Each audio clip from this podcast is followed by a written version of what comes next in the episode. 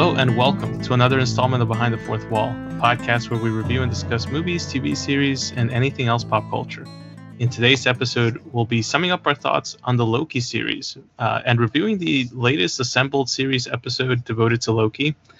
Uh, my name is Ivan, and I'm joined today by my co host and proud owner of what is probably the very last blockbuster card um, in the world, Emmett. The 1993 1994. Oh wait, no, that's a different person and different blockbuster thing. Sorry. Uh, is is it the scanning the the one with the little barcode in, at the in the back, or is it the one that they had to swipe on the registers? it was like when they went miniature, and it was like able to fit on your key ring. Oh, okay, damn. Okay, that's that's old. So it, it was like the last of their evolution before they uh, went extinct. All right, Block, blockbuster. Blockbuster was uh, the the best part of you, the youth, the youth.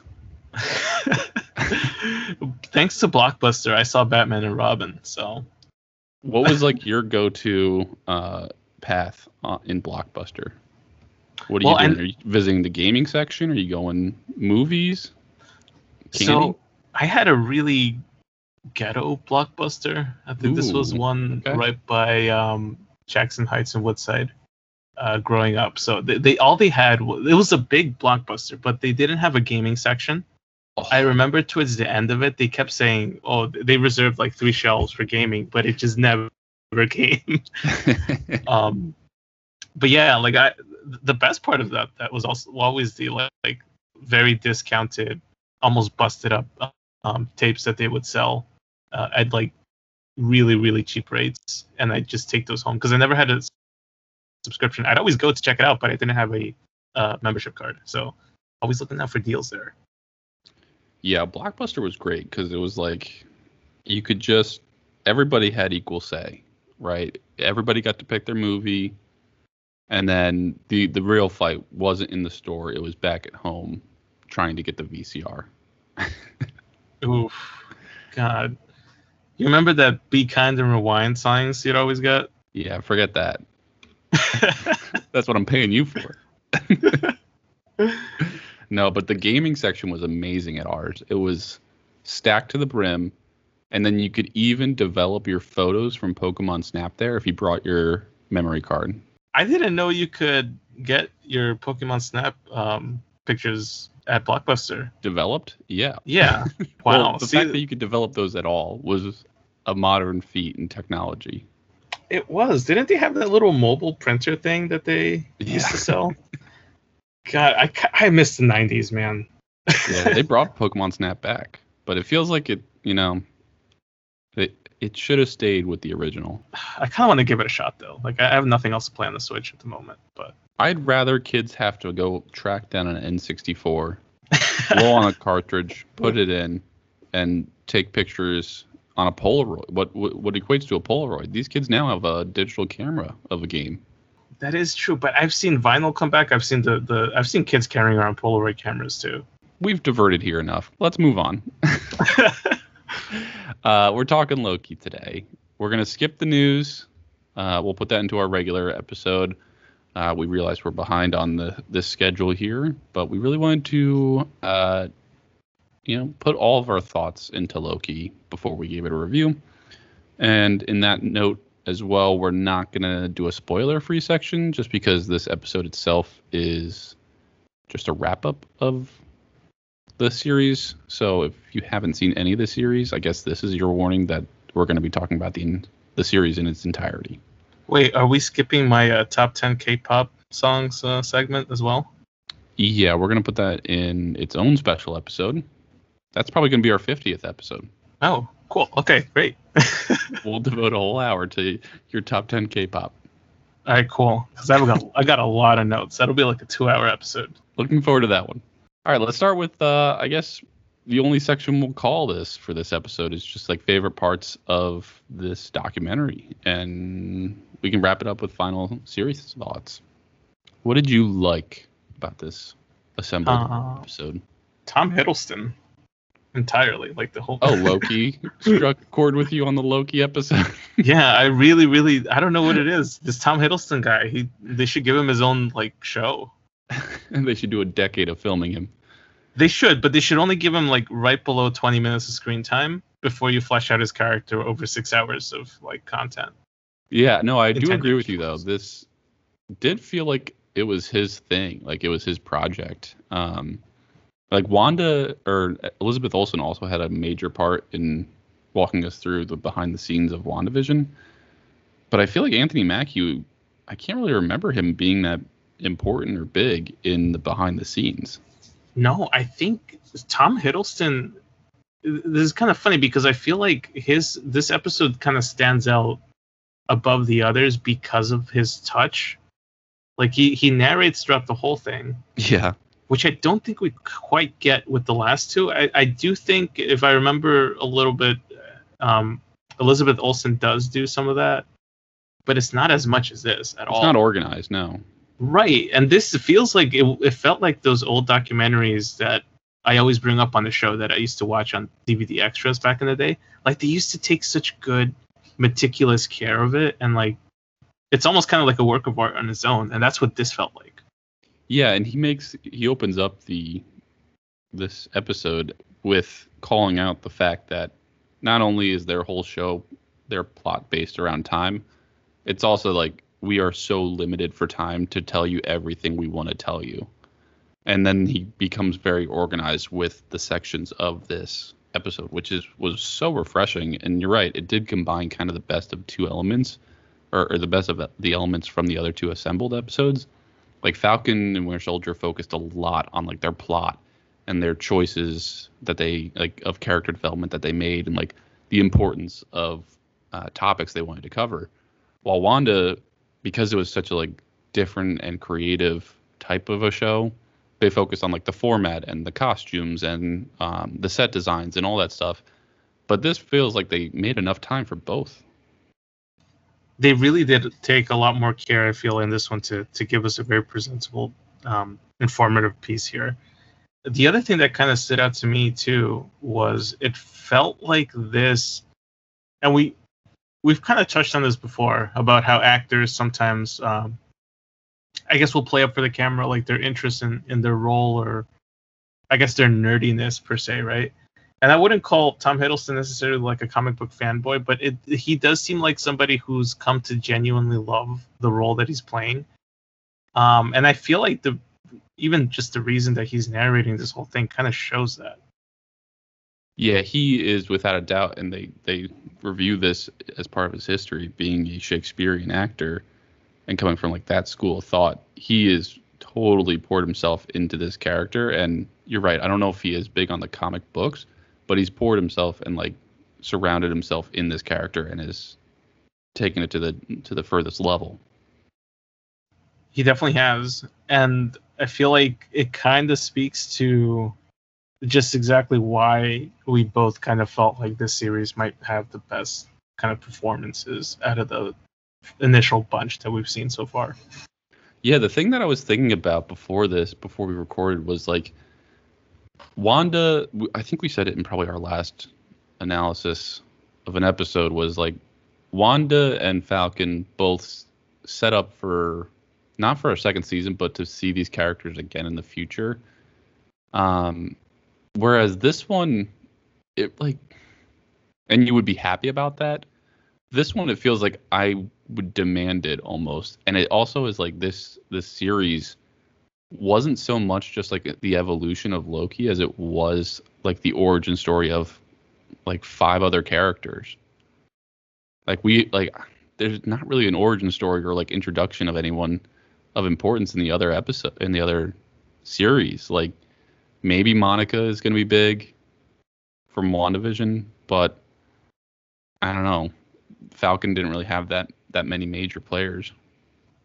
Yeah, Falcon and Winter Soldier, I feel like was just like the evolution of two existing characters. WandaVision, I feel like they did set up Monica for a bigger role just because they reserved that whole after credit sequence for her, with right. um, her eventually. Like I guess it's hinted that she'll eventually meet Nick Fury, but she gets that moment and that's it. And I feel like this show takes its time to really kind of almost let us know, hey, this is somebody of importance and you should probably pay attention to what's uh Yeah, you get Sylvie, you get Mobius, you get Renslayer, you get Kang. Like everybody was introduced and built out a little bit. And you get the, you know, we might have talked about this during the reviews, but Renslayer was a character I thought was kind of a throwaway in the beginning. Yeah, they were very big on like her importance in there, and that was one that I felt like I don't know if you guys got the, if like what you wanted to achieve with her came across, and that does go back to like the like Tom's point about that we're in a limited amount of time here. It took us over a year to film, and we edited it down to just about six hours worth of watch time, and that's actually counting credits too. So it's like you can't have every character come through in as big a way as you as you want. Um, so I feel like we both thought she was a bit of a throwaway, and like it didn't really work with her.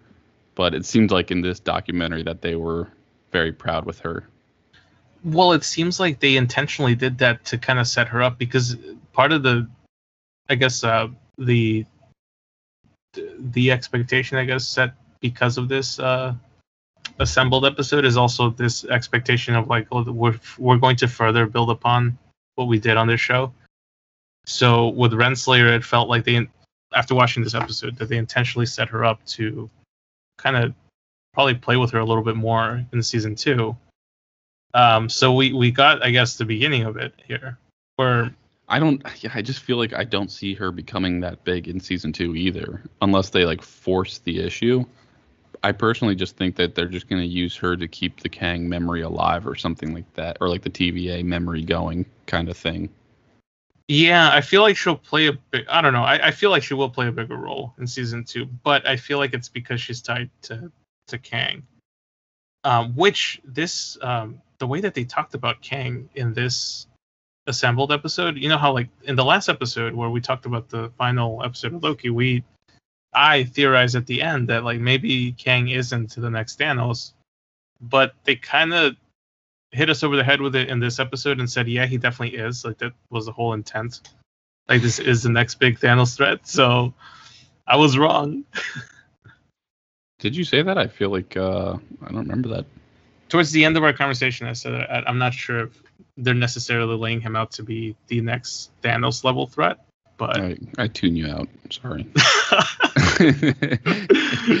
um, why would you think that, man? He's the guy who creates the script for everyone. That's true. It's just that I thought I didn't agree with you, did I? I tuned myself out as well.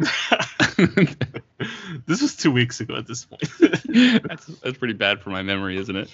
I know. no, I, I don't think um, I don't think you agreed with with my um, takeaway from that. I, I just felt like perhaps because they were building up on the season two, that they weren't necessarily going to tie Kang oh. to the MCU so quickly. But I may be wrong. Well, also, yeah, theatrically, he's not supposed to be in until like 2023, right? Yeah. Yeah, that I think that was the thing that we were talking about. Now I remember, sort of but I guess it makes sense because Marvel does usually to kind of times their, their things out, and um, you know they, they they play the the waiting game pretty effectively. Yeah, on Thanos they introduced him in the first Avengers, and then he didn't really have anything to do until Infinity War, really. Yeah, he didn't even show up until Guardians. He had that one brief scene. Yeah. And then like we didn't really take part in the plot all that much. Right, right, right. So I it seems very Marvel esque to introduce someone in just a mini format. But they didn't really talk about uh, Jonathan Majors like as much as I would have liked. No, they're still being a little bit cagey with. Uh... But I just mean like his performance. I don't mean like what Kang's involvement is or like when are we going to see him again type of thing. I just mean like we were gushing over that he killed his monologues and Tom kind of just brushed it over as like he joined us in the last week and he brings his like great presence on screen. yeah, I, I think they probably did not get him in for uh or or they didn't really have all that much time with him for this documentary. I know that when he was filming this, he was wrapping up uh, Lovecraft Country, so it could be like a, a whole like time issue because I know he's been pretty busy within the last year and a half or so with different projects. So that could be it. Also, WandaVision ran into that issue too, where it's like they devoted so much time to the earlier episodes and then ran out of time on what they could show us in the assembled the right. later episodes of it. which on a little bit off topic, but like they did the same thing with the uh, similar to the assembled series, but the the Mandalorian got their behind the scenes episode too, and they're just they announced that they're doing one on the finale specifically for the finale um, in the coming weeks, and they I, I believe I could be wrong about this, but I believe this they cited that it was because of limitations of COVID that they couldn't get Mark Hamill to speak about the episode and all that before, so it could be that. Maybe we'll get something more of him uh, down the line. I mean, We probably would have gotten it by now. Uh, I think another major thing that I got out of this assembled episode was I loved how much they like self-reflected and analyzed the theme and like the topics that they covered, much like they did in Falcon Winter Soldier. But this one they talked a lot about like what is the like central thread of the story for Loki, and it's about like the self-acceptance and like self-love, right? right? They fleshed out a lot of that Sylvie Loki um, relationship a bit, and also like really went further into detail as to what drives Loki and what kind of makes him who he is. Yeah, and like the thing I, I don't, they didn't go fully in this depth, but the thing that like I thought about after watching that, and I texted you like as soon as I was watching it, was like the major thing that like everybody had was like up in arms in about was like the selfcest, right? Like falling in love with yourself and like is it weird? Is it okay? And I think that was like a distraction on what the point of it was. Is like if Loki's able to fall in love with Sylvie, the importance is not that it's like weird, but the importance instead is that he's able to love like characteristics of her, which he carries himself, which relates back to like their main thread of, you know, appreciating yourself and accepting your limitations and and figuring out how to overcome certain things. I, I thought that was like really well done, and I it's not something I really thought about until getting to hear their discussion on it. yeah, definitely. Like I've heard other people kind of talk about how when we, when the episodes were airing, that they felt like it was all about accepting yourself and loving yourself. I couldn't quite connect it all that much, but after yeah, after watching this episode, I could I could see where those threads are laying. Um, one of the things that I feel like was was done really well is explaining that Loki is who he is because of his almost like desire to please um this like image of himself that he can't quite see himself in. So I feel like the root of his issues is always the fact that he doesn't really love who he is until until now. It's so hard to say that like these are well built arcs for a character. Like he adapt like grew so much uh, as a person. When I keep getting hung up on the thing that's like, well, Kang wrote the whole plot for him, so he wrote a good character. It's like, like I don't know. The thing that doesn't do it for me for this series is that like they made a big point to say like we didn't want to undo Loki sacrificing himself to Thanos in Infinity War. We wanted to find another way to explore a timeline with a different Loki and still get to work with Tom. Yeah, you didn't undo that, but you undid everything else by saying this was all a plot written by one person. Well, that's where I feel like we're, we're probably going to disagree on because I feel like there's nothing that, like, I feel like there's nothing concrete enough to say that Kang did write everything. I feel like that's part of the, I guess, the dogma um, that he kind of mocks a little bit, right? And when when he and um, when Sylvie kind of brings it up as kind of referring to him as like a would-be god. But I don't think Kang's necessarily writing anything. I feel like he's just literally he knows what's going to happen because he's from the future. So he wants certain things to happen so that he's able to kind of play this game that he's playing. I, I don't think he necessarily is controlling anybody's fate. I think it's more so that he will prevent certain futures. But he had the script written. like Yeah, what but do I you mean like it, it wasn't that he wrote it. Like he showed them word for word what they said. Yeah, but I feel like that that also comes down to because especially like in the comics, his, the character of uh, of Immortus, he's not like a god per se. Like he doesn't write out all this stuff. He just knows But they deviated from the comics. They did, they did, but I feel like there's certain things that they are kind of like expressly hinting at, and I don't think we as the audience are supposed to know that until season two or like delve a little bit deeper. Because I, I again, I feel like Kang, you can always kind of explain away as like he just has future tech, and that's how he knows everything that's going to play out.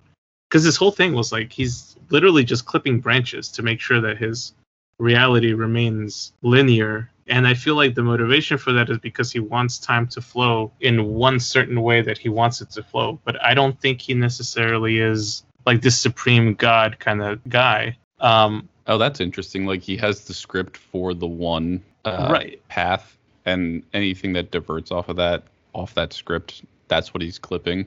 right because he it's not like he wrote it. right he didn't write it he just knows what's going to happen and that's if, interesting.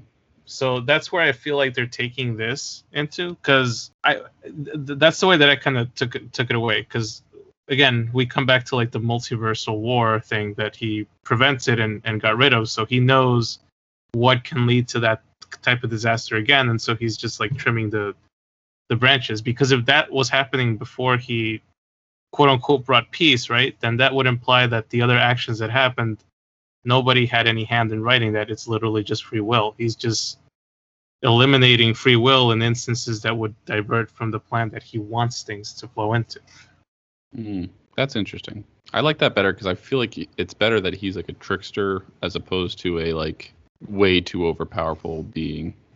Yeah, no. Everything. Yeah, no, and he's he's never been like this ultra powerful, omnipotent being. Like every and the reason why he's able to take on the Avengers in the comics and all these other um, iterations of him is because he's from the future. He has all this advanced technology that um, would kind of make sense, right? Because like if you take yourself now and go back to like the Stone Age, uh, you would seem like a god to these people.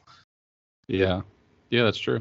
one of the cool things that they kind of touched on the show too i feel like uh, you, you know i don't know if we kind of shared this but i was really excited about owen wilson um, getting onto the mcu and it was cool to see that dynamic he had with with tom uh, because while owen isn't necessarily either a comic book nerd per se right it seemed like he was he was an mcu fan Mm, I got the other vibe that like Owen's like happy to be part of it, but he has no clue what's going on. Like Tom said MCU and then he said Marvel Cinematic Universe, you know, the MCU, and Owen just goes, uh, what's that?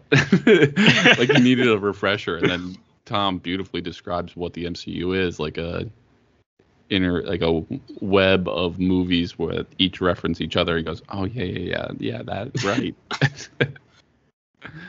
so I feel like he's just like there for the ride, but I think he is like a perfect addition to this show, especially since like if you have zero comedy in this show, it's way too dark and way too serious. There has to be some light up, like light, light themes in this, and I think he's like the perfect cast for that. he was an interesting choice to bring on. And I know that in the past, apparently Kevin Feige had offered him roles before.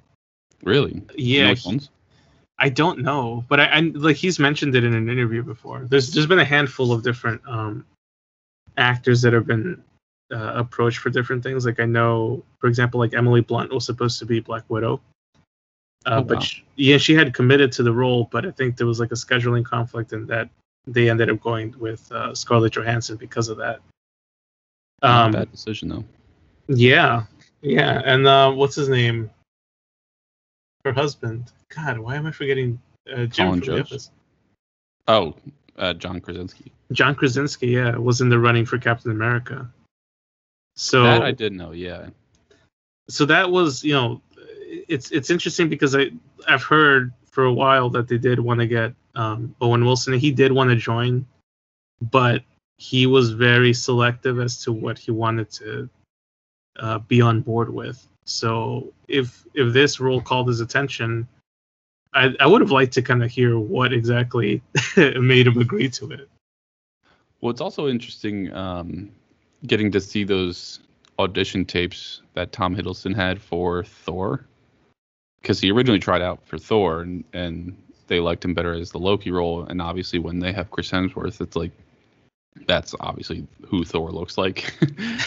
um, but his like little audition tapes, the the snippets that they showed is like he would have brought us so like a totally different tone and voice to the character. That would have been really interesting to see. Yeah, his look as Thor uh, gave me this like Masters of the Universe vibes. It didn't look off. It looked like it looked like a good version of Thor. It did, but it, it looked like a '90s version of Thor. I don't know if uh, like. Do you ever see um the live action Masters of the Universe movie from the '90s? No. It's pretty bad. But if you go back and look at it, there's like this style tone and almost like this color palette. I guess you could call it a style guide, right, for '90s movies where it was always like the guy with the long hair, but he had this like particular look about him, almost like this angular thing. I don't know how to describe it. I feel like I'm kind of going off tangent here a little bit, but that's what um, Tom Hiddleston's Thor look reminded me of. Is that Drago from Rocky? What's his name?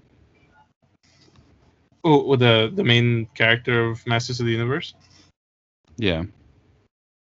I think it was Yeah, it's Dolph Lundgren. that movie though. That's that's got to be up there with one of the. uh That and Super Mario, I think, are always viewed as like the worst adaptations. Yeah. So I think that I, I was just glad that they got Owen Wilson on there, and I, I'm I'm I'm kind of a little bit um. I, I had always kind of envisioned like if they ever do bring like big big name actors, can we separate them from the role and like is there a believability factor in there? You get what I mean? Because I feel like I have that issue with someone like Dwayne the Rock Johnson. In any role that he's in, I'm always like, no, that's the Rock. that's yeah. not. You know, yeah, or- there's a tough buy-in with certain people who have been typecasted. Uh, Yeah. Or, or even if it's like by their choice, like he Owen Wilson references like I don't think Ben Stiller's ever wondered if I did Shakespeare before. And it's funny because like all of his movies are with Ben Stiller or like Vince Vaughn, so it's like you group these guys together as the comedians, but Owen's a pretty serious character in this show. Um, and I thought that yeah, they they had great chemistry on scene. It, it felt weird off scene, like Owen was out of his or was like yeah, he was out of his depth, like he was treading water, and Tom was like looking after him. But I thought was what was really spectacular to see was the the behind the scenes of that like interrogation scene where they're looking at memories and then when Tom comes back later on and, and watches all the memories of what his timeline would have been alone when he's having these like big emotional breakdowns of like seeing the sad stuff and the happy stuff and it's like all going through them all at once he was doing that without any visual cue. They were just like it's going to be a scene from uh, thor Ra- um, like ragnarok or it's going to be from uh, it's going to be some dark elves or something like that. And he like knew like okay this is how i'm going to react to this and then I'm, here i go and he like calls like action on his own. Like he's an incredible actor. Yeah, that always impresses me because I, I thought at least he'd have like a silent visual there for him.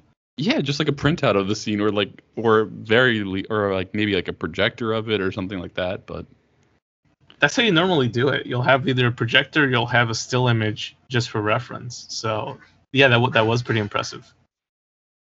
yeah and it, it, i definitely gained a lot more respect for tom hiddleston i feel like i always just like overlooked him as a character just because i didn't really care about loki that much um but that's definitely what this series has made me do is care for him more and that's what i think was the issue that we talked about before this whole thing started was like wanda and vision were both characters that we didn't care about. Like not that like we were negative against or that we really actively liked. It was like let this show just build us up on them and kind of the same thing for falcon too. Like we liked him in his role but we didn't really see him otherwise.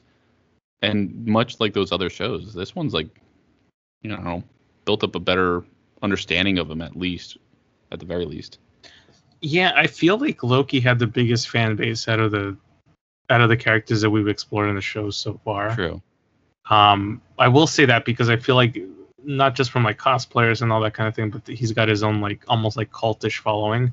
But it's definitely not nearly as big as what the main roster Avengers had. Um, and yeah, like all the characters that we've explored on Disney Plus, they they're not necessarily hated, but they're characters that probably don't fall all that often, or didn't fall all that often to people's top five. Um, if you were to look at it, right, they're, they're not like a Spider-Man, they're not a Captain America, they're not an Iron Man, a Thor, a Hulk, Yeah. I guess. There, and there's Ivan's top five.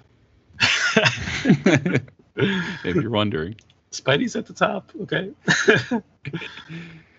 that set design though, the the the yes, we have to the talk look about at it. Oh my god! Like and and I've seen like the concept images of stuff too, um, because they've they've slowly been like releasing these like still shots as well. But I always have a fond appreciation for set work. I feel like the art department rarely gets any um, credit when it comes to filmmaking. Um, I feel like that's always been one of those departments that like it's almost like sound, right? Like if the sound is not good in a movie, you notice, but if it's good, you never really paid all that much attention to it. The same thing with background, but oh my god, like they really did a lot for these like practical effects and and really the visuals for every background here. it was really like this small stage where they had this performance. Falcon Winter Soldier went everywhere, but they used a lot of like digital screens for that. This was like everything was um they had to build these like massive sets to have to have all their scenes. Like the TVA stuck out to me for sure, where it was like very Mad Men esque, like the 1950s. But there this this massive like labyrinth of corridors leading to rooms leading to to courtrooms to like the interrogation rooms and all that stuff um and they like they spent a good amount of time on that one room that like i kind of overlooked i mean i laughed at it when they did the like um where's your ticket thing but that was in the first episode like they they put so much time into that one room that we got probably like what two minutes in Yeah. Yeah, it's it's always interesting because like having worked on set myself, it's there's so much detail that goes into things. Like I remember production binders for even for like reality TV, like everything in the background has to have some sort of meaning. Um for sets like that though, like that it's it's heavy work. Um and I think it's you know for the for the, the the I guess the most impressive thing about is the fact that from the TVA to like the different dimensions that they visit here, there's so many changes in visuals. Like the TVA, we've seen nothing like that before, right? Like with WandaVision, you were going through different eras of sitcoms, so you have reference photos. They had to build the actual look of the TVA from the ground up, and it's very analog, right? It's very like, um, like you said, grounded in the 1950s, but also floating off somewhere in like the the next century kind of thing. Um, so it was definitely a very unique look. So it's it's always impressive to see what they come up with when when you have this because like for anybody that's not aware, usually the art direction that you get for these kinds of shows, they'll just tell the pre-production department like here's more or less the feel that we're going for, but you never get specific like oh I want like let's say for the TemPad I want it to look like a Nokia or something like that. You never get that specific with it. So it's always impressive to see what the end product looks like. Yeah, the, the TVA was for sure impressive, but then I, probably above all else is that Lamentis uh, scene that they built, where they where they did the run through to the to get to the shuttle. That was all one set, and it did it, like that whole scene was so intense, not because like the stakes were high in the in that point in the plot, which they were, but because they they stitched those cuts together so that it looked like one continuous shot. Like that's why it felt so intense. Uh, and I couldn't tell when I was watching it. I thought it was one shot. Uh, so they did really, really good work on that. Yeah, they would only cut whenever they'd hit like a corner or something, and it was so subtle and so smooth. I think the way that the director explained it, right? She said they did a couple different tracking shots and then stitched that together to make uh almost like a fake continuous shot, I guess. Yeah, could you? Is that something you could pick up on with your experience in film? Is that something Yeah. that was like super obvious and like just to me as the average viewer, it's not really an easy pickup? It's not necessarily an easy pickup, but if you if you do like if you've edited things as long as I have, you, you do definitely have different little cues because people tend to cut in the same places. It's hard to explain. It's almost like for really anybody who who's like sits down and edits videos, you almost know it's it's kind of like listening to music. You have different little beats so you can see where they've cut things. It's very subtle, and if you go back and look at the episode, it's almost like every time either Sylvie or Loki will get as close to the camera as they can in one corner, that's what they'll cut and splice in the next shot. Yeah, because they said nine, and I was like, man, I would have been lucky if I spotted like two. yeah, I definitely did not spot nine cuts on it. So there's some that that are definitely like even out of my um, view. Yeah, really, really clean on those. Is there anything else in this episode that uh, spoke out to you, or any like last thoughts on the on the series as a whole? Just the uh, the director of the piece, because I know that mm. um, she's not slated to return uh, for the next season, and I was a little bummed about it because um, you know Kate Herron, I think she she did a really good job, and I feel like she's definitely one of like from from her talking about how she spent a lot of time in like corporate jobs and so she knew to make the TVA feel a certain way. I feel like that was very creative of her.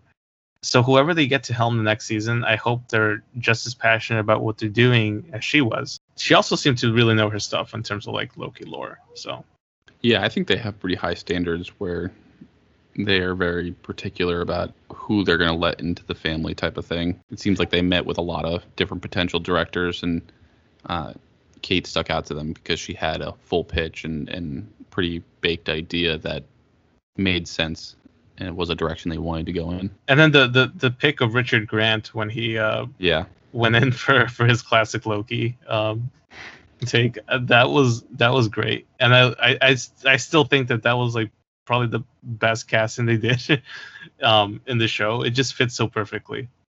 Yeah, he he was really great in that role. If you had to pick, what was like your favorite part of the whole series, or like what was your favorite episode as a whole? I guess. I think it's probably got to be uh, Journey into Mystery. Five. Just yeah, just because we got to explore the rest of the Loki variants, and I feel like that world um, and the conflict with Alioth was probably yeah. I feel like they probably could have done things a little bit better for that, but it, I feel like the Loki's kind of stole the show for me um, in that episode. I feel like for me, I'm just like I always love the original something like the first in a trilogy or something like that and I just think that the first episode was so good for me, like developing what the issue is going to be and just getting to learn with Loki there about the TVA and about their power and we introduced so many characters right then that ended up being very important throughout the whole thing. They did, and they spent a pretty good amount of time also almost like catching you up to developing Loki back to the point that we lost him in for um for Infinity War. Yeah, to to have to backtrack that far and then get the speed up really really quick. I thought they did so good on that as an intro episode. Yeah, that was something you and I were kind of anxious to, to see too, because before going into the series, we, we both, both thought, you know, isn't it a little weird that we're doing it? Um, we're using the show and portraying a version of Loki that we the audience hasn't gotten familiar with. It's we're literally kind of going back to square one with him, but they did it so nicely in the first episode that I thought it kind of made up for that. Yeah. Yeah, and I think just final thoughts for me is like echoing what we talked about last last week, um, the finale of Loki. I just hope that they kind of let uh, Doctor Strange not fix this and just fix the repercussions on like his end, along with Spider-Man and whatever else that plays out as. I want Loki to be like the Loki and Sylvie to be the ones to fix it from this end. Yeah, I, I do too, and I do have a feeling that that's exactly the route that they're gonna go. I feel like we'll we'll see Doctor Strange and the rest of the cast of characters deal with the aftermath of what Sylvia has just done, but it won't. Like I feel like the Kang um, threat isn't going to be it isn't going to play a major role until a few more movies down the line. Yeah, I agree with that. But I think they're like from the Loki perspective, they've got to fix the TVA. Um, in I guess it's hard to tell, but like in whatever dimension they're in, or possibly like all the dimensions, they need to get the TVA on the same page. Yeah, so like an army of Mobiuses working together. I think the way that they're probably going to do it though is like fix the TVA or they'll they'll get close to it in season two, and then Kang, the variant, the the actual Kang the Conqueror shows up, messes everything up again to the point that then you'll need everybody to kind of step in and and help fix the situation. Yeah, that's gonna be interesting to see how it plays out, but it's also a little a little daunting to get ready to commit to however many movies that's gonna require. Yeah, well, I'm I'm I for one I'm looking forward to it. Uh, I do hope that we are we do something a little bit differently with uh with the next couple phases. Like, uh, you know, I, I don't mind getting another Thanos level threat, but maybe don't have it take ten years for us to get the that's delivery. like that. Yeah, that's the part that I'm a little hung up on. Is like, I wanted to be a big threat, and I know that requires time and for setup, but I don't know if it requires ten years of setup. Yeah, and I don't think I don't think it will. I feel like they'll probably do something quicker with it. Uh, just because I feel like Kang, well, I think he's a Thanos level threat for sure. I, I I thought now that they had the rights for Fantastic Four or something like that, we'd get something like Galactus as like a Yeah. ten year build up or Annihilus or I don't know. Take take your pick. I just feel like you can just have the right formula be like these massive enemies that can build up over a trilogy or something like that. And then just have like people come in to team up and make appearances in somebody else's movie. I, I I'm totally comfortable with that. Yeah, me too. And and I hope that they do take note of that too, because you know I, I think the MCU is getting a little bit big, but I hope that we're still able to enjoy little pockets of it. Like I'd love for there to be like a cosmic level threat. Maybe we'll have that with the uh, deal with that with the Avengers movies, and we'll have like a street level threat for somebody like a Spider-Man, a Daredevil, whatever. Um, and then something a little bit more worldwide, so that people are just kind of able to pick their own stories similar to the comics. Uh, but and, and I think that's how they're probably going to build it up because I feel like there's no topping what they've done with Endgame, and I think they understand that. It's just a matter of managing the audience that you have now. Yeah, it's really hard for them to recreate the phases one through three. Like Tom was saying, like every single movie references like the other movies in a way. It's really hard to do that or expect your audience to keep up with that or want to keep up with that. So I hope that it is that path that you're laying out, that it's one threat that they can all team up for in like a group up movie and then each of them get their own little issues that they fix on their own or they have a cameo of somebody else coming in that's like the ideal way to pursue this The way that the Spider-Man movies have been tackling it, I think, are is is phenomenal, right? Because like the last one, you got a quick like line of like, "Hey, why isn't Doctor Strange here? Oh, well, he's busy doing something," you know, Mhm. or and there you go. You have your Doctor Strange reference. You know it's connected within that universe, but you don't have to have him meeting with every single MCU character. and the first one he used rdj a little bit as well which was great to see Yeah, and that was a good way to kind of intro Spider-Man and kind of ease him into um, the universe. But I feel like now, I hope we do get a little bit of separation while still just acknowledging the rest of the of the movies. right or let him have the same service of like now he introduces somebody else and then they or somebody else uses him as like a introduction point in their own movie type of thing um, that would be a great way to still have them all tie together but not in a way that's like you have to see it to understand what's going on That would be. I mean, Spider-Man was like used to introduce the Fantastic Four in the comics, just because he was best friends with Human Torch. So something like that, I thought would be re- would actually be pretty cool.